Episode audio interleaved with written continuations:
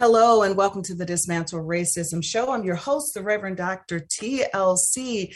The goal of the show is to uncover, dismantle, and to eradicate racism because we really do want to create a world where racial equity exists for everyone.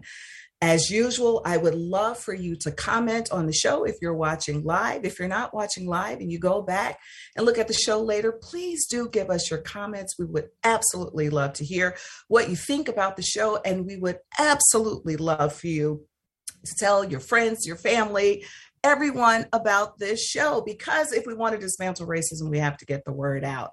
I also invite you to visit my website at sacredintelligence.com to find out a little bit more about me and the work that I do as well. You can also pick up a copy of my book there as well. I want to start the show today, as I always do, by inviting us into a time of meditation because it is important for us to be grounded when we're having these conversations on race. Sometimes when we are talking about race and racism, uh, we may have these emotions that are running rampant inside of us. Sometimes we need a moment just to ground ourselves so that we can find the right words to say. So I invite you, even when you're not listening to the show, to have your time of just grounding yourself, meditating, and breathing remembering to take a breath. But I want to invite you now to close your eyes. If you are listening in a place where you can close your eyes, and I want to just invite you to feel uh, your feet on the floor or the ground, depending on where you are. And just begin to take some deep breaths in and out. And continue to take some deep breaths in and out recognizing that your breath connects you to your power source, connects you to your sacred intelligence, your divine wisdom, that part of you that will help you to make intelligent choices, to manifest your greatness while simultaneously helping others to manifest their greatness. So just breathe in and out connecting with who you are, connecting with your ancestors and those who've come before you, giving gratitude for those who've paved the way for you. Gratitude for the people who helped to make you who you are. So just breathe in and out giving gratitude for your gifts, for how far you've come. Gratitude that there are people who will walk with you on the remainder of your journey. Giving gratitude that you are never alone. So just breathe in and out. Breathe in and out connecting with the other people who are listening to this podcast, connecting with others who are walking on the journey of dismantling racism, and connecting again with your power, recognizing that what you do matters. So breathe in and out recognizing that the power of one contributes to the power of community. Now take a deep breath in, sigh it out. We say, and so it is. Ashe, Amen, and let's begin. If you have been paying attention over the last few years, I'm sure you didn't learn this when you were in school, but if you've been paying attention to race matters, you will know that in Tulsa, Oklahoma, in 1921, there was a district known as Black Wall Street, and it was located in the Greenwood district of Oklahoma. It was one of the wealthiest Black communities in the United States. It was burned down by white people. In 1923, a predominantly Black vibrant town in Rosewood, Florida, was burned down by another group of white people. If we go back a little farther than that, we will know from history that when the Emancipation Proclamation came about, we were actually promised 40 acres, not the mule. The mule part came later. I know it's conflated in there. And actually, a little known fact is that that 40 acres that was promised to us actually came about because there were Black people who fought for it. We have been in the business of trying to claim our rights in this country, perhaps since its inception. And we're still fighting that. We've made a lot of progress, but there is still more progress to be made. Today, many of the communities, the Black and Brown communities, are economically depressed with inadequate access to housing, to healthcare, to food, to employment, and a plethora of other things.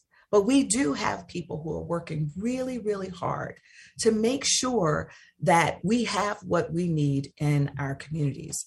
I'm really delighted today to have as my guest Erik Clemons, who is doing a phenomenal job in this area of making sure that our communities, that the people in our communities are served.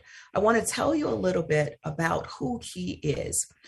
Erik is the co founder of the Connecticut Community Outreach and Revitalization Program, ConnCORP, as is known, which is a subsidiary of ConnCAT. Now, we'll hear a little bit more about that later.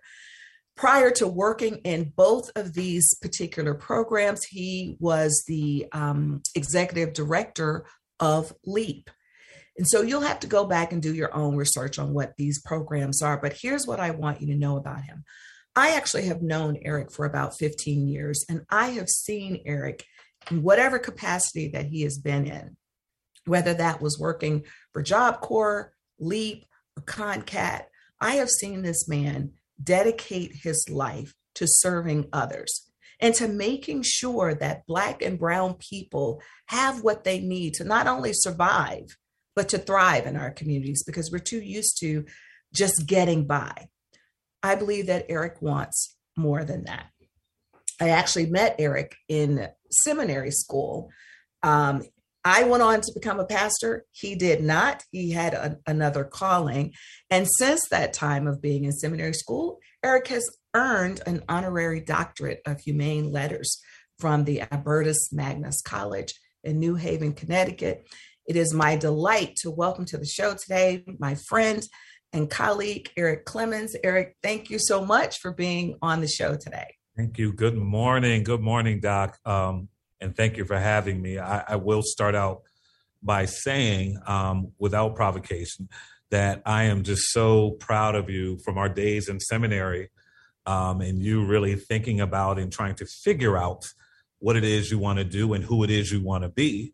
Um, mm. Um, you're so talented that you could have been anything um, to see you now with a book um, sitting behind you, authored mm. by you, mm. and a radio show and a pastor of a church. It is just, well, I'm not surprised, but it, you are a profound example of of really just grit, um, resilience, and accomplishment. And mm. so it's an honor, um, mm. sister, to to be on your show. Well, I appreciate that. I think that for both of us, we've come a long way since uh, sitting in those seminary classes, to say the least. And it's really been incredible to watch your journey and to see how committed you are to this work, to this passion, because this isn't easy work for us to stay on the journey of trying to serve other people and to dismantle racism in the process. And as I always say on this show, we do it in very different ways. And so we have to start where we are, use what we have, and to do what we can. But Erik, I always love to ask people this question around what grounds you in this work, whether you have a sacred uh, practice that you use to help you in doing this work. Because as I say in my book, we have to have a sacred motive. There has to be a reason we do this work. Because I'm sure there are days that you might want to give up or or or just might be done with with this work so what keeps you in it what grounds you Yeah, great question. What grounds me? One is, of, of course, prayer and praise. Um, I, I, am more than um, excited to to praise God um, at any time of the day, because quite frankly, what, what also grounds me is connected to that is the fact that I've been uh, poor longer than I haven't, mm. and so mm. I understand the symptoms of poverty and the sting of poverty. And so that in and of itself grounds me. Um, and also the, the, the, the, little piece of scripture um, that the Apostle Paul speaks of in Ephesians when he says, and that in the dispensation of the fullness of time, mm. God will gather together all things. Mm-hmm. And so when that happens, um, I want to have done my part and contributed to the world in a way that will that would have made God proud and happy. Mm-hmm. So that always grounds me, quite frankly. Mm-hmm. I love that, and, and it just takes me back to those seminary days. So I think people could probably see why we're friends because that is a grounding. That you know to know that the reason why we're doing this work is because we're called to something higher than ourselves. Um, Erik, we're going to have to take a break in just a minute. But you mentioned you've been poor longer than you've not. Tell us a little bit, and you can begin the conversation uh, and, and we'll continue after the break.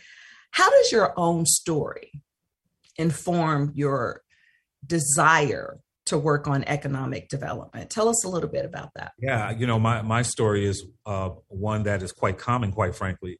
You know, I was born and raised in Norwalk, Connecticut. Uh, I live in New Haven, Connecticut now. Norwalk is about a half hour south of New Haven. Grew up in in the projects, um, and for the most part um, was was single parented by my mom. My dad was struck with mental illness and would later be diagnosed with uh, paranoid schizophrenia. And but but I was I was raised by a community of people, and, and quite frankly, raised in a community center, which is the Carver Foundation, which still stands today in Norwalk, Connecticut. And so, you know, my, my story of of poverty and overcoming, um, there's some tension there. You mm-hmm. know, mm-hmm. I, I, think, and, and that grounds me as well.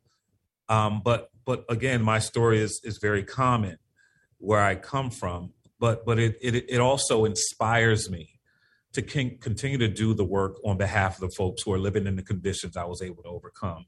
So mm. that is the driver for me. Mm-hmm. It is mm-hmm. not the success I've experienced, right? The success has been the result. It was never the reason, mm. right? I was called to help people. And I know I was called because it chose me. I didn't mm. choose it.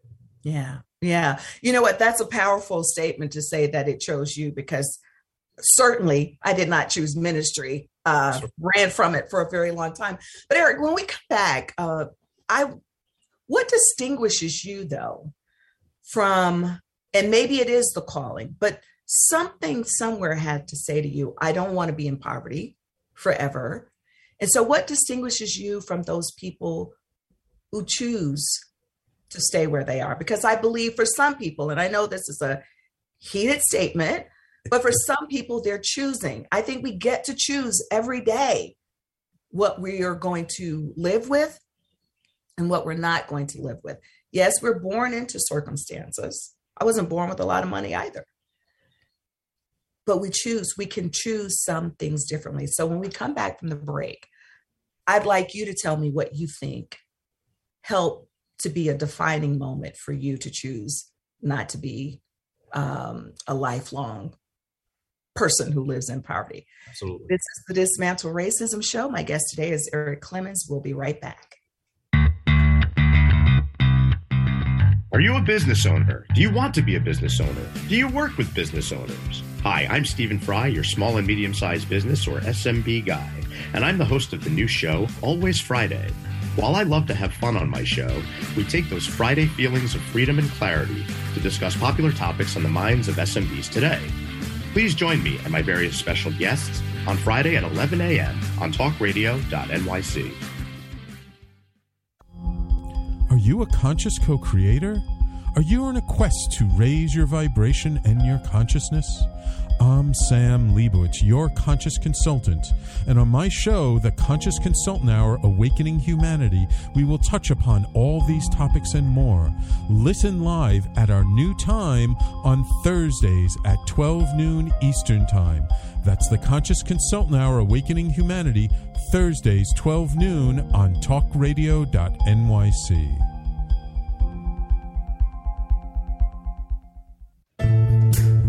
Are you on edge?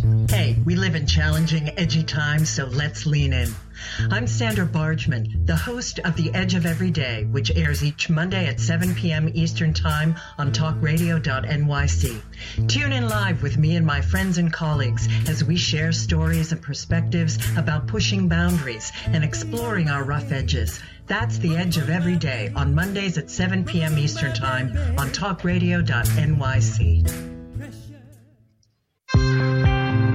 You're listening to Talk Radio NYC. Uplift, educate, empower.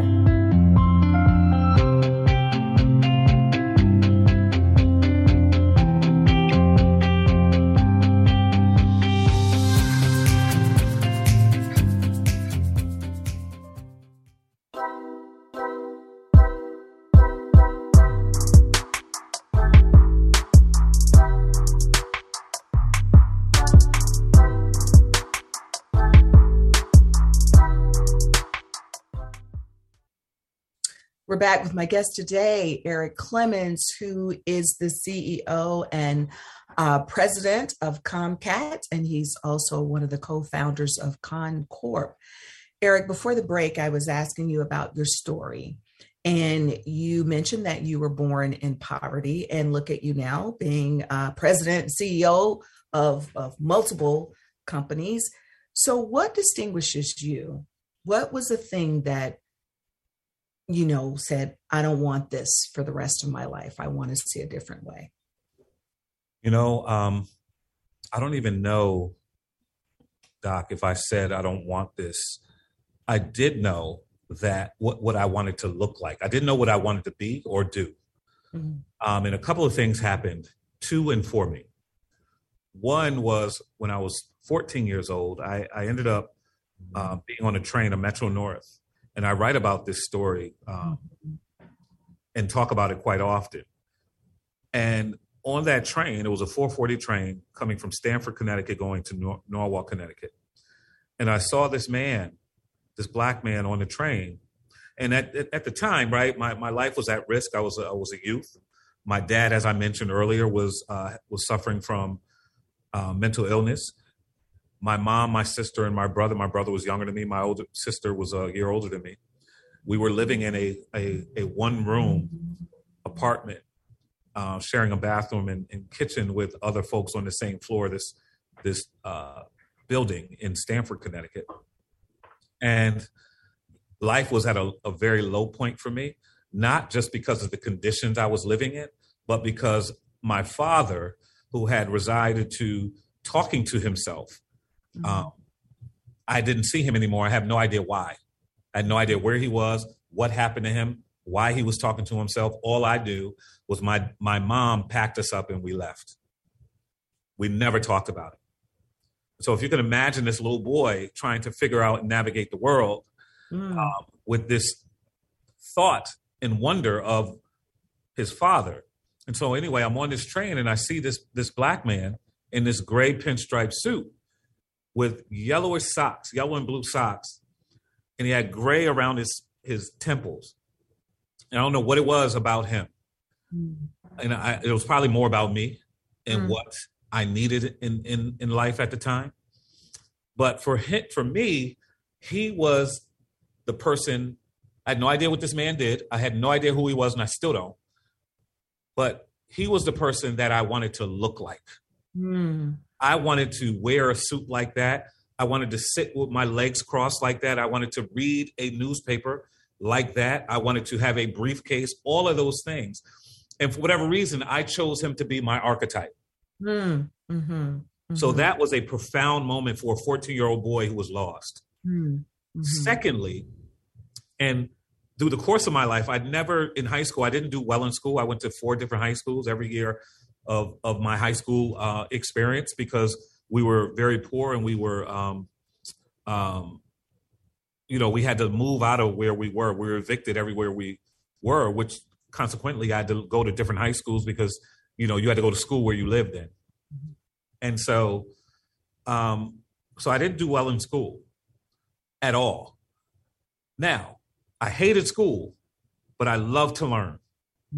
And so what I did, what I chose to do, because I love the I love words and I love word construct, I chose to read every book I could get my hands on. That was the second thing that happened to me was was kind of teaching myself. Mm-hmm. And third, because for whatever reason God had put a lot of promise in me and a, uh, I think some gifts that there were people who saw that while I walked in the world, while I navigated the world. And ironically, these people who noticed whatever it was that was in me, they didn't look like me. Mm-hmm. Mm-hmm. And for whatever reason, I know the reason that these people who were white people said, you know, this this young man has something special in him. And so what what ended up happening, they conspired to create opportunity for me. And as you know, opportunity means nothing without access. That's right. And so once I was given opportunity, and a lot of times people who are, this goes to your question, people who are living in poverty, they don't identify opportunity. Mm-hmm, mm-hmm. They just exactly. don't. Exactly. Because the conditions of poverty are psychic issues mm-hmm. where when opportunity presents itself, you, you almost see it as a trap. Right. Right. Or it's not for you. Mm-hmm. Mm-hmm. And so um, once I was presented with these certain opportunities, my my gifts and my preparation were connected to the opportunities, which then gained me access. Mm-hmm, mm-hmm. And so I, I, I love that story, and it and it still was about you choosing, mm-hmm. right, to act on that opportunity. So, what I'm wondering, well, first before I, I get to my next thing, is I want to say you're absolutely showing that what we do matters, even the way we show up and the way we dress, because that man has no, if he's still living, didn't know how he impacted you. And that means the ways in which we walk through this world is really important because there's always someone watching us. They're watching the good, the bad, and the indifference. And so I think that's important. And secondly, I think it's also important that when folks hold out their hands to us, it doesn't matter what color they are. You have to, as Howard Thurman say, you take the hand that's being held out to you. And and you talking about your your love for reading is one of the reasons why when we sat in class, I was totally stunned that you didn't already have your PhD by the way you showed up in class. Because when you are in a room, your presence is known. And it's not that you're trying to be boastful or any of that. You're just speaking in the way that you speak. But there's a there's a power with it. And so that means that other people are watching you now. So I'm grateful for the work that you're doing because I'm sure you are impacting the people um, that you come into contact with. And so what I'm wondering, taking what you know about poverty, taking what you know about the psyche and how hard it is to get out of it, Tell me a little bit about the founding first of ConnCAT. Tell us what ConnCAT is and and what went into founding founding that particular organization and, and how you uh, help people in our community. Yeah, so ConnCAT uh, is is uh, an abbreviation for the Connecticut Center for Arts and Technology. And you mentioned the organization I was running before that, which is Leadership, Education, Athletics, and Partnership. Um, again, another salient example of opportunity. Uh, so I'll start with with Leap first, because you know when I was I, w- I went to school late. Um, again, because I was a postal worker. I think this is really important.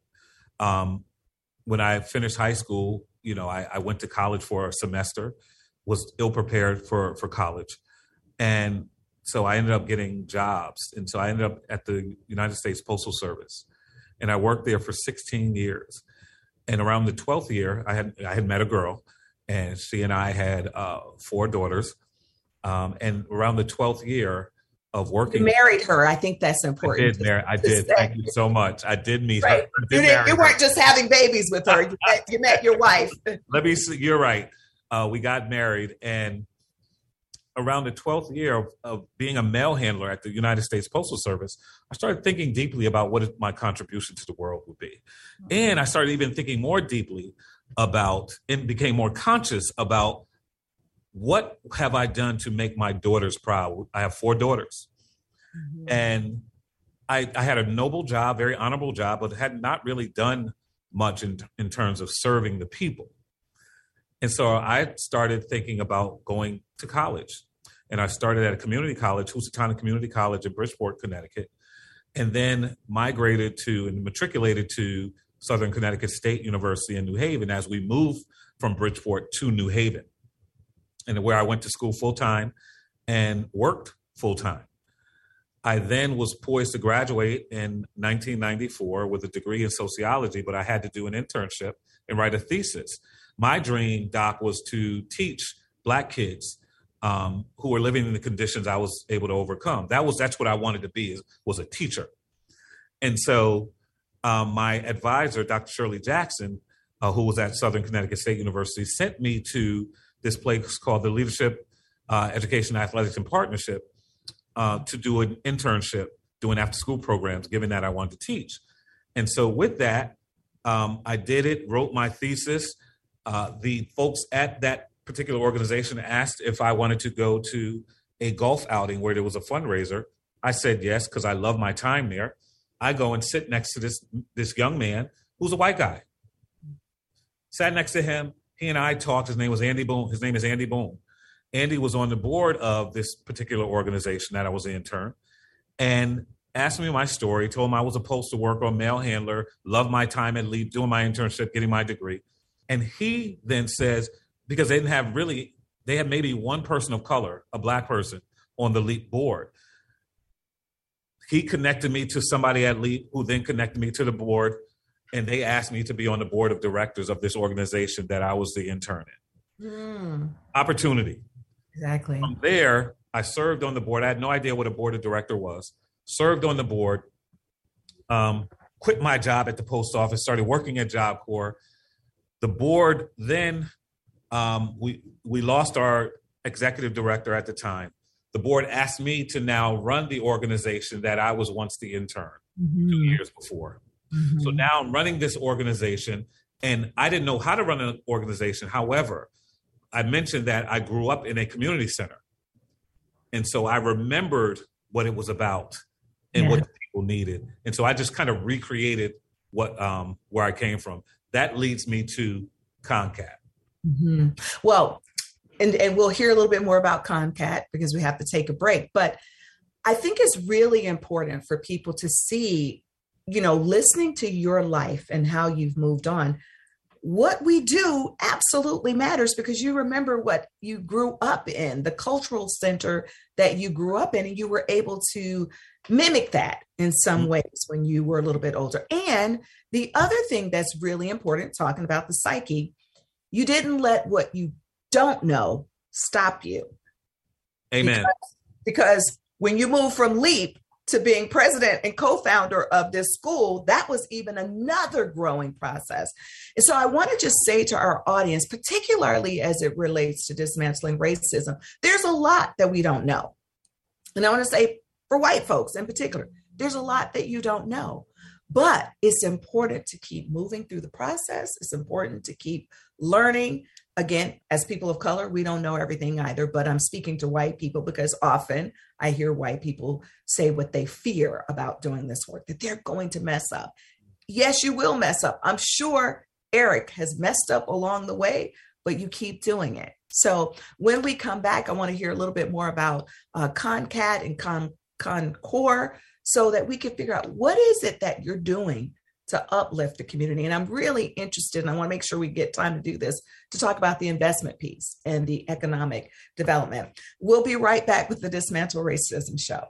Are you passionate about the conversation around racism? Hi, I'm Reverend Dr. TLC, host of the Dismantle Racism Show, which airs every Thursday at 11 a.m. Eastern on talkradio.nyc. Join me and my amazing guests as we discuss ways to uncover, dismantle, and eradicate racism. That's Thursdays at 11 o'clock a.m. on talkradio.nyc.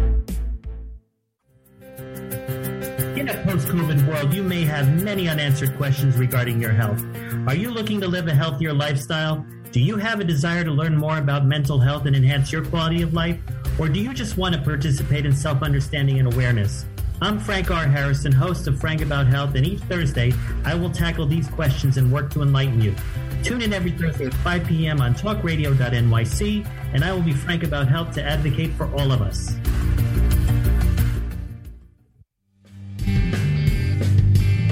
Hey, everybody, it's Tommy D, the nonprofit sector connector, coming at you from my attic. Each week here on talkradio.nyc, I host the program Philanthropy in Focus. Nonprofits impact us each and every day, and it's my focus to help them amplify their message and tell their story. Listen each week at 10 a.m. Eastern Standard Time until 11 a.m. Eastern Standard Time, right here on talkradio.nyc. You're listening to Talk Radio NYC at www.talkradio.nyc. Now broadcasting 24 hours a day.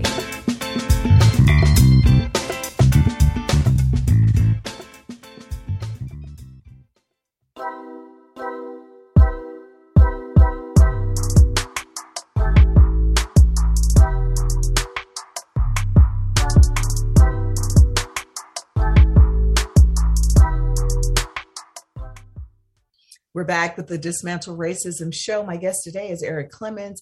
Erik, now tell us a little bit about ConnCAT and what you all do there. How does it help individuals in terms of preparing them to thrive in life and not simply just survive?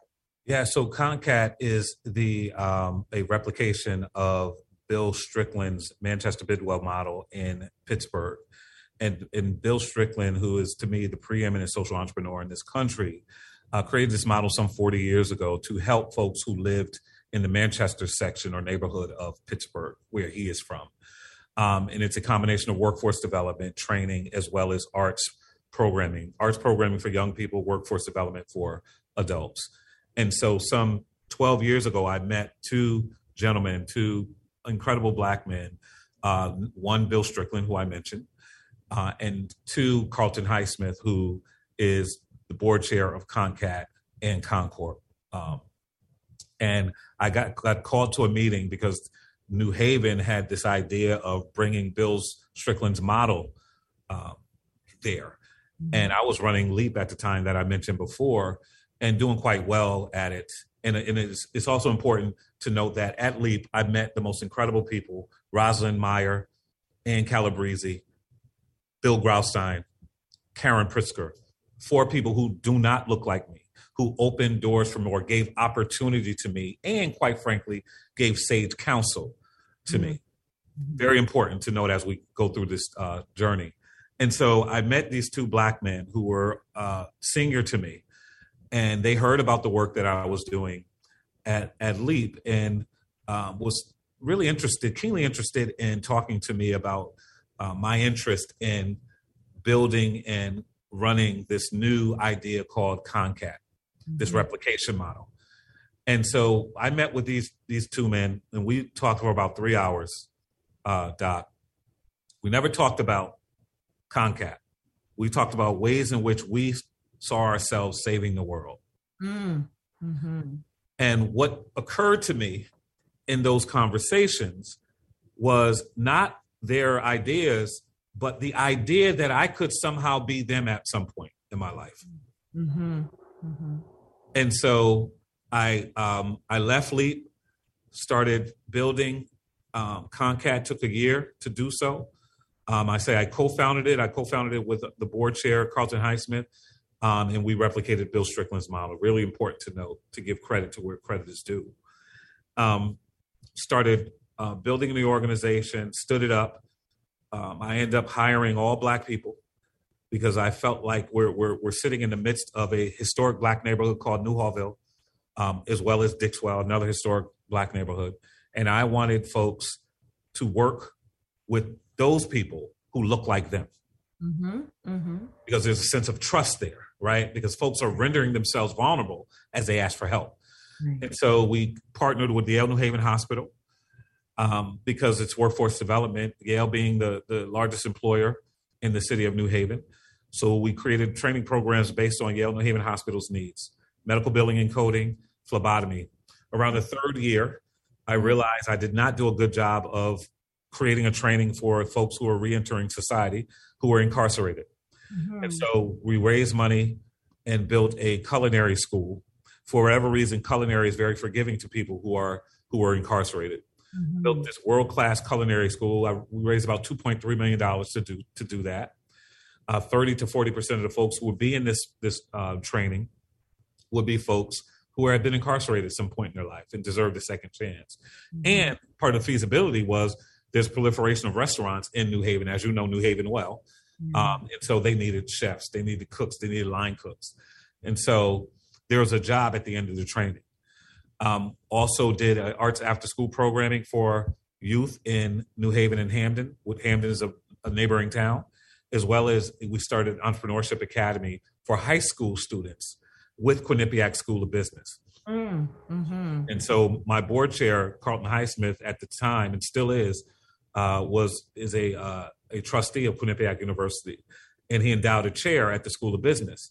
A contingency on that endowed chairship was they would help me start a high school entrepreneurship academy. So, so I mean, you you are just absolutely dropping a lot of kernels here because what you're saying to us is that there needs to be partnership in order for us to thrive. So we could start a school over here, but if we're not connected with any of the other resources in our communities, then it's just a school. It's just a school where you're training people. And so I loved how thoughtful you all were in terms of saying, well, who's the main employer in this area and what sorts of things do we offer at the school? So you you've talked to us a bit about that then. So let's move a little bit into because I know that right now um, you're serving, you left there to, to do the second part, which is the ConnCORP, but now you're the actual interim president there again as well. Tell us about economic development because really that's one of the ways that we learn how to build wealth as well. So, what do you do um, in terms of economic development and investment? What is the goal? What is the plan? How do you help people? Yeah i think first of all you picked up on something really important when you talked about partnership and even deeper than partnership is relationship. Not mm-hmm. only relationship to individuals but re- relationship to institutions mm-hmm. that's really really important in the work that we do um, and so after running ConnCAT it became wildly successful um, we you know we started thinking about what is the next iteration of impact we could make um, in community, and especially for folks who have been through our programs. Hundreds of folks going through our programs who are now seeing life differently, who came to ConnCAT as, as folks who are unemployed, underemployed, mostly living in poverty, um, and depleted of hope, mm-hmm. and now are full of hope and seeing the world differently, right? And they see possibilities beyond their conditions now. What could what what is the world we could create for them, especially? And so we started looking into being um, economic developers. We started uh, in Dixwell, the Dixwell community, which again is a black community, historic black community that has been uh, disinvest, where a lot of disinvestment has not been uh, really kind of catered to, in my opinion, by the city of New Haven, and quite frankly, left to to die. Mm. And so we said we wanted to reinvigorate that community, especially. We wanted to bring in economic infrastructure and capital formation by creating an economic development strategy. There's a plaza there, seven and a half acre plaza that was part of urban renewal model, you know, the, the, the model city um, that New Haven was called. And it has been left to decline. Mm. Mm-hmm. Mm-hmm. And Dixwell, as you know, because of your time at, at, Yale, is a major, if not the major artery in New Haven. Mm-hmm. And this black section of New Haven has been left to decline with no investment at mm-hmm. all. Mm-hmm. And so we said we should do something about that because given that we are part of the social contract, that it is up to us to do something. And shame on us if we never tried.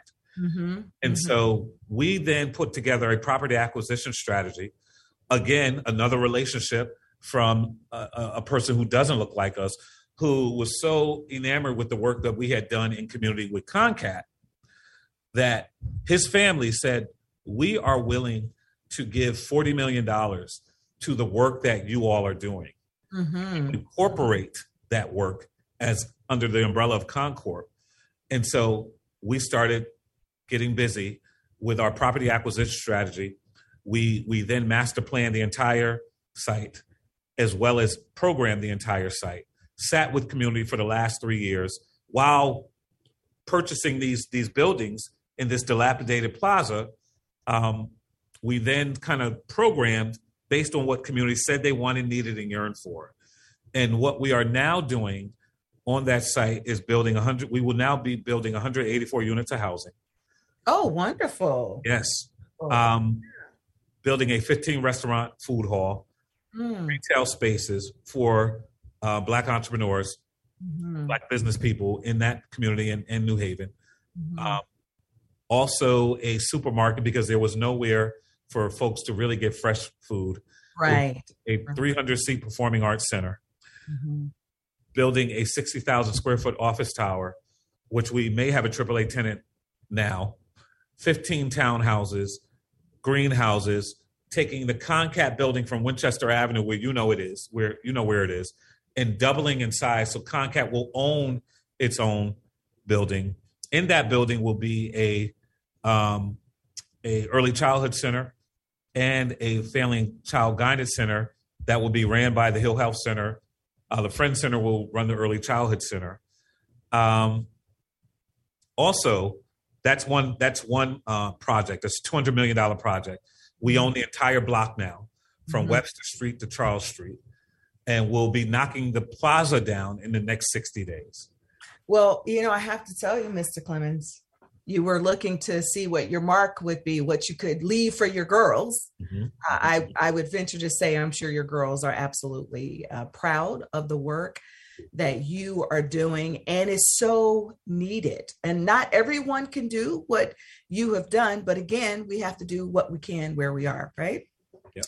We do have to take a break, but when we come back though, I I'm wondering what have been some of the challenges that you faced along the way, you know, with the re whether it's with the rebuild uh, of you know this community or just in general what some of the challenges are. And um, hopefully we will have time to get into this piece as well. What are some things that the individual can do themselves to start to to invest in themselves to start to gain a little bit of uh, economic upward mobility because we started this out talking about Tulsa and Rosewood and what you're doing in your community is revitalizing those communities and that's great but I'd love any guidance that you could give to the individual out here in terms of just changing their financial trajectory. So we are going to be right back with my guest today Erik Clemons.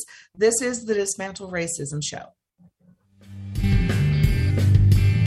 Hey, everybody, it's Tommy D, the nonprofit sector connector, coming at you from my attic. Each week here on talkradio.nyc, I host a program, Philanthropy in Focus. Nonprofits impact us each and every day, and it's my focus to help them amplify their message and tell their story. Listen each week at 10 a.m. Eastern Standard Time until 11 a.m. Eastern Standard Time, right here on talkradio.nyc. In a post COVID world, you may have many unanswered questions regarding your health. Are you looking to live a healthier lifestyle? Do you have a desire to learn more about mental health and enhance your quality of life? Or do you just want to participate in self understanding and awareness? I'm Frank R. Harrison, host of Frank About Health, and each Thursday I will tackle these questions and work to enlighten you. Tune in every Thursday at 5 p.m. on talkradio.nyc, and I will be frank about health to advocate for all of us. You a conscious co creator? Are you on a quest to raise your vibration and your consciousness? I'm Sam Leibowitz, your conscious consultant, and on my show, The Conscious Consultant Hour Awakening Humanity, we will touch upon all these topics and more. Listen live at our new time on Thursdays at 12 noon Eastern Time. That's The Conscious Consultant Hour Awakening Humanity, Thursdays, 12 noon on talkradio.nyc. You're listening to Talk Radio NYC at www.talkradio.nyc. Now broadcasting 24 hours a day.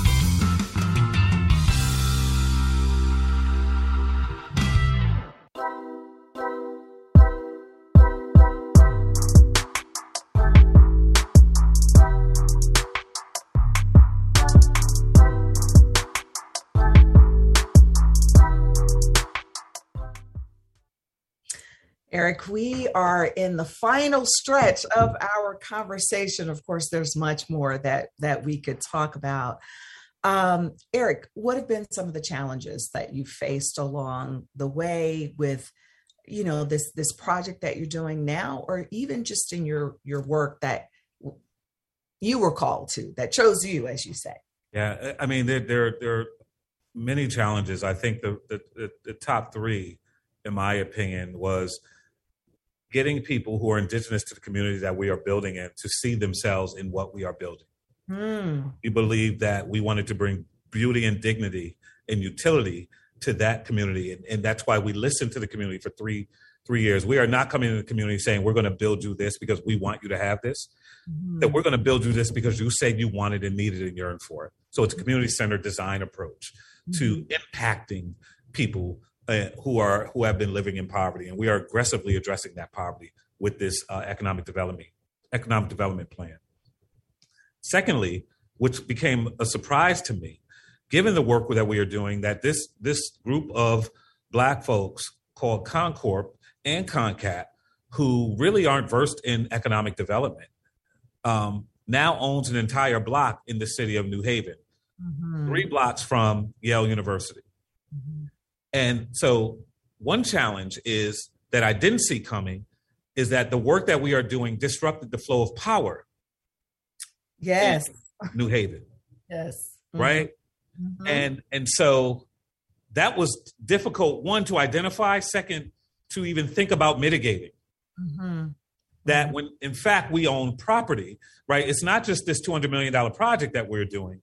We now own uh, four residential um, four residential houses. Mhm. We own three businesses, one a market, another catering business, and Orchid Cafe. Um, soon to own another cat, soon to build another cafe. We own a 45,000 square foot building, which we call the Lab at ConnCORP, where we're incubating black businesses, Mhm. Mhm. while at the same time started an entrepreneurship academy for adults, um, black black owned um, businesses with Quinnipiac School of Business. That is ongoing as we speak. And so this little nonprofit organization um, has now accumulated, in my opinion, a level of, of influence and power, not only in the black community, but in the entire state. Right. Not it- because we're black, because the work that we are doing is highly credible. Mm, mhm. So, But but it's also important because it helps us to see that we can change the status quo because that's exactly what you did. Mhm, mhm. You changed the power structure a bit. Absolutely. Absolutely. And not even thinking about doing it, right? We just wanted to do good work on behalf of the people who deserved it. Now, going back to the issue that I, I mentioned, right? That the sting of poverty and living in certain conditions that were systemically created Mm. um, sometimes do, does not allow our people to see the promise and hope that is in them. Mhm. And so a lot of the work, and, and really the thrust of my life, has been to really hope to identify in people the very promise, hopes, and dreams that they have that the conditions not has not allowed to happen. So Erik, I have to tell you this because as I'm as I'm watching you, I could hear you as a preacher, though I've never heard you preach. And here's the thing that I'm thinking: even though I'm a pastor, I feel like the work that you are doing, uh, how do, how do I want to say this? You know, we get up and we preach and we inspire people, but you are changing lives. And there's a difference. Now, I know there are people out there who will will say, "Well, wait a minute, we're changing lives too." We are working with people's souls and their spirits, and that's important. But what I hear you doing is taking your love for God, first of all, and honoring your calling and saying, This is how I will change people's lives. And I think that that's really, really critical. And you're staying in the game. So, though I could hear you, I, I, mean, like, I could see you up in a pulpit, though I'm sure you can't see yourself doing that, but I could see you inspiring people in that way. And so, I just want to thank you just personally for the work that you are doing to uplift our community. And you're doing it in a way, and this is the thing about dismantling racism it is the day to day stuff that we're doing. And you don't have to always be talking about race, but you're changing a racist system in the process. So uh, if I've never thanked you before, I want to just thank you for really uh, the work that you're doing. I'm, I'm so proud of you as well because I've known you for a long time. And it sounds like this is something that would have taken you years to do, but I actually knew you during the LEAP days or Job Corps days. And so right. when you think about how how much has changed mm. not just in your life but in other people's lives is significant. So i want to just thank you. So i know we don't want to have a lot of time left but what can the individual do right? So because not everybody can get out here and and start building all of these things but what can what can we do individually to start changing our mindset about our own wealth and investment i think what's important and, and this has become really important to me to understand and i didn't even know i had this in me but but just not fear the fear of failure i think holds us back mm-hmm. right that you know we don't have to be wealthy right social justice to me is not about um, having everything or having what white folks have mm-hmm. right? to me social justice is about having enough yeah and what does it take for us to have enough Mm-hmm. And it mm-hmm. takes for folks to be uncomfortable. Mm-hmm. First, with who they are and their in their conditions. Secondly, be uncomfortable with the idea of stepping out mm. on faith. And it sounds cliche, but it is not. It is mm-hmm. indeed a thing, right? To to go out there and you know this because I've watched you do mm-hmm. this. I've watched you kind of create the world that you want to live in. Mm-hmm. Mm-hmm. And in order to do that, you can't be in the world that has been given to you. That's right. That's right. right. And so that's really, really important for any entrepreneur. Mm. Step out and do things that they don't know how to, how to do. I tell people all the time, just because I don't know how to do it doesn't mean I can't. Well, I mean, you started running an organization and you didn't exactly. know how to do it. Had no idea what I was doing.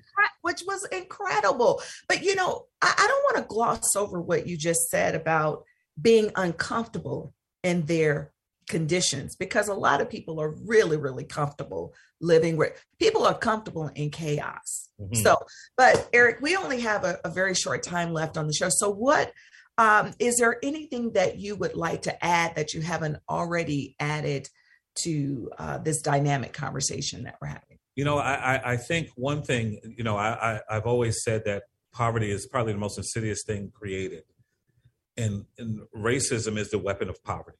And so the fact that you are uh, really focused on dismantling racism um, is really, really important because I think a lot of people will follow you in what you have written um, and what you stand for. I think that's number one.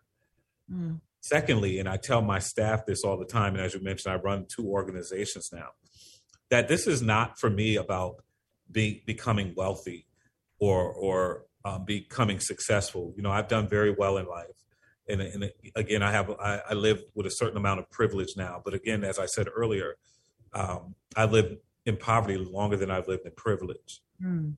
This is for me about love. Mm, right? yes. have a deep and wide love ethic. Mm. And I've said to my team all the time that in order to do this work, you have to love the people. Mm. You have to. And if in fact you truly love the people, they will love you back. Mm. Yeah. Because there are times, and you know this because you're a pastor, that you're going to need the people to love you back.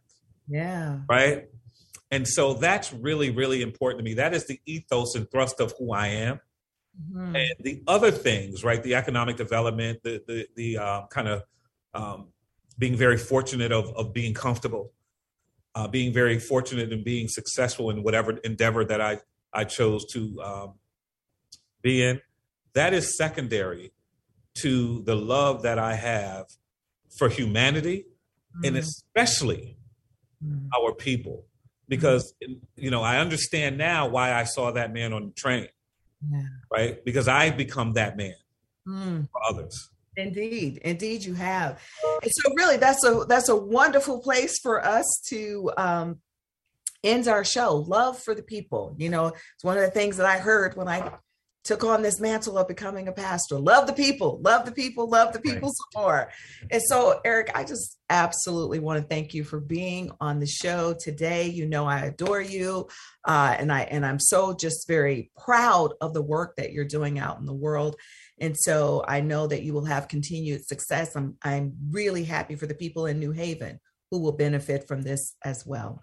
And I also want to thank my listeners today for joining us for this dynamic conversation. Please do make your comments on Facebook, uh, YouTube, uh, write to me. Go to sacredintelligence.com. Send me your comments about today's show and what type of shows you'd like to see in the future. In the meantime, I invite you to stay tuned for the Conscious Consultant Hour with Sam Leibowitz, where he helps you to walk through life with the greatest of ease and joy. Be well, be safe, be encouraged. Until next time, bye for now.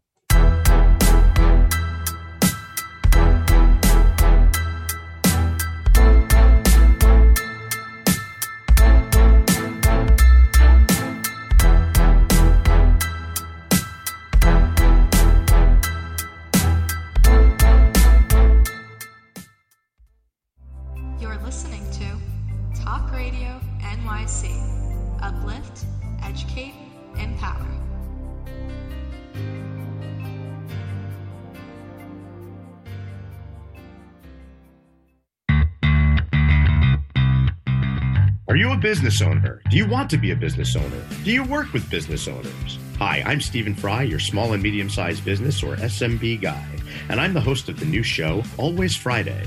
While I love to have fun on my show, we take those Friday feelings of freedom and clarity to discuss popular topics on the minds of SMBs today. during the show. Please join me and my various special guests on Friday at 11 a.m. on talkradio.nyc. Are you on edge? Hey, we live in challenging, edgy times, so let's lean in. I'm Sandra Bargman, the host of The Edge of Every Day, which airs each Monday at 7 p.m. Eastern Time on talkradio.nyc.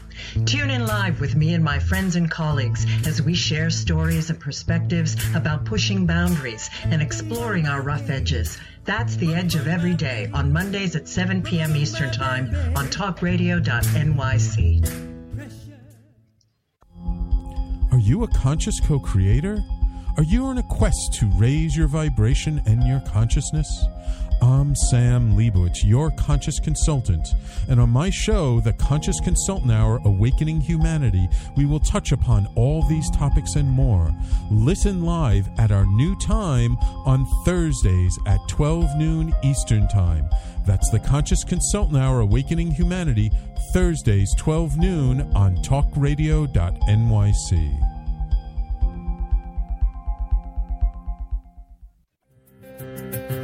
In a post COVID world, you may have many unanswered questions regarding your health. Are you looking to live a healthier lifestyle? Do you have a desire to learn more about mental health and enhance your quality of life? Or do you just want to participate in self understanding and awareness? I'm Frank R. Harrison, host of Frank About Health, and each Thursday I will tackle these questions and work to enlighten you. Tune in every Thursday at 5 p.m. on talkradio.nyc, and I will be frank about health to advocate for all of us. Are you passionate about the conversation around racism? Hi, I'm Reverend Dr. TLC, host of the Dismantle Racism Show, which airs every Thursday at 11 a.m. Eastern on talkradio.nyc. Join me and my amazing guests as we discuss ways to uncover, dismantle, and eradicate racism. That's Thursdays at 11 o'clock a.m. on talkradio.nyc. You're listening to Talk Radio NYC. Uplift, educate, empower.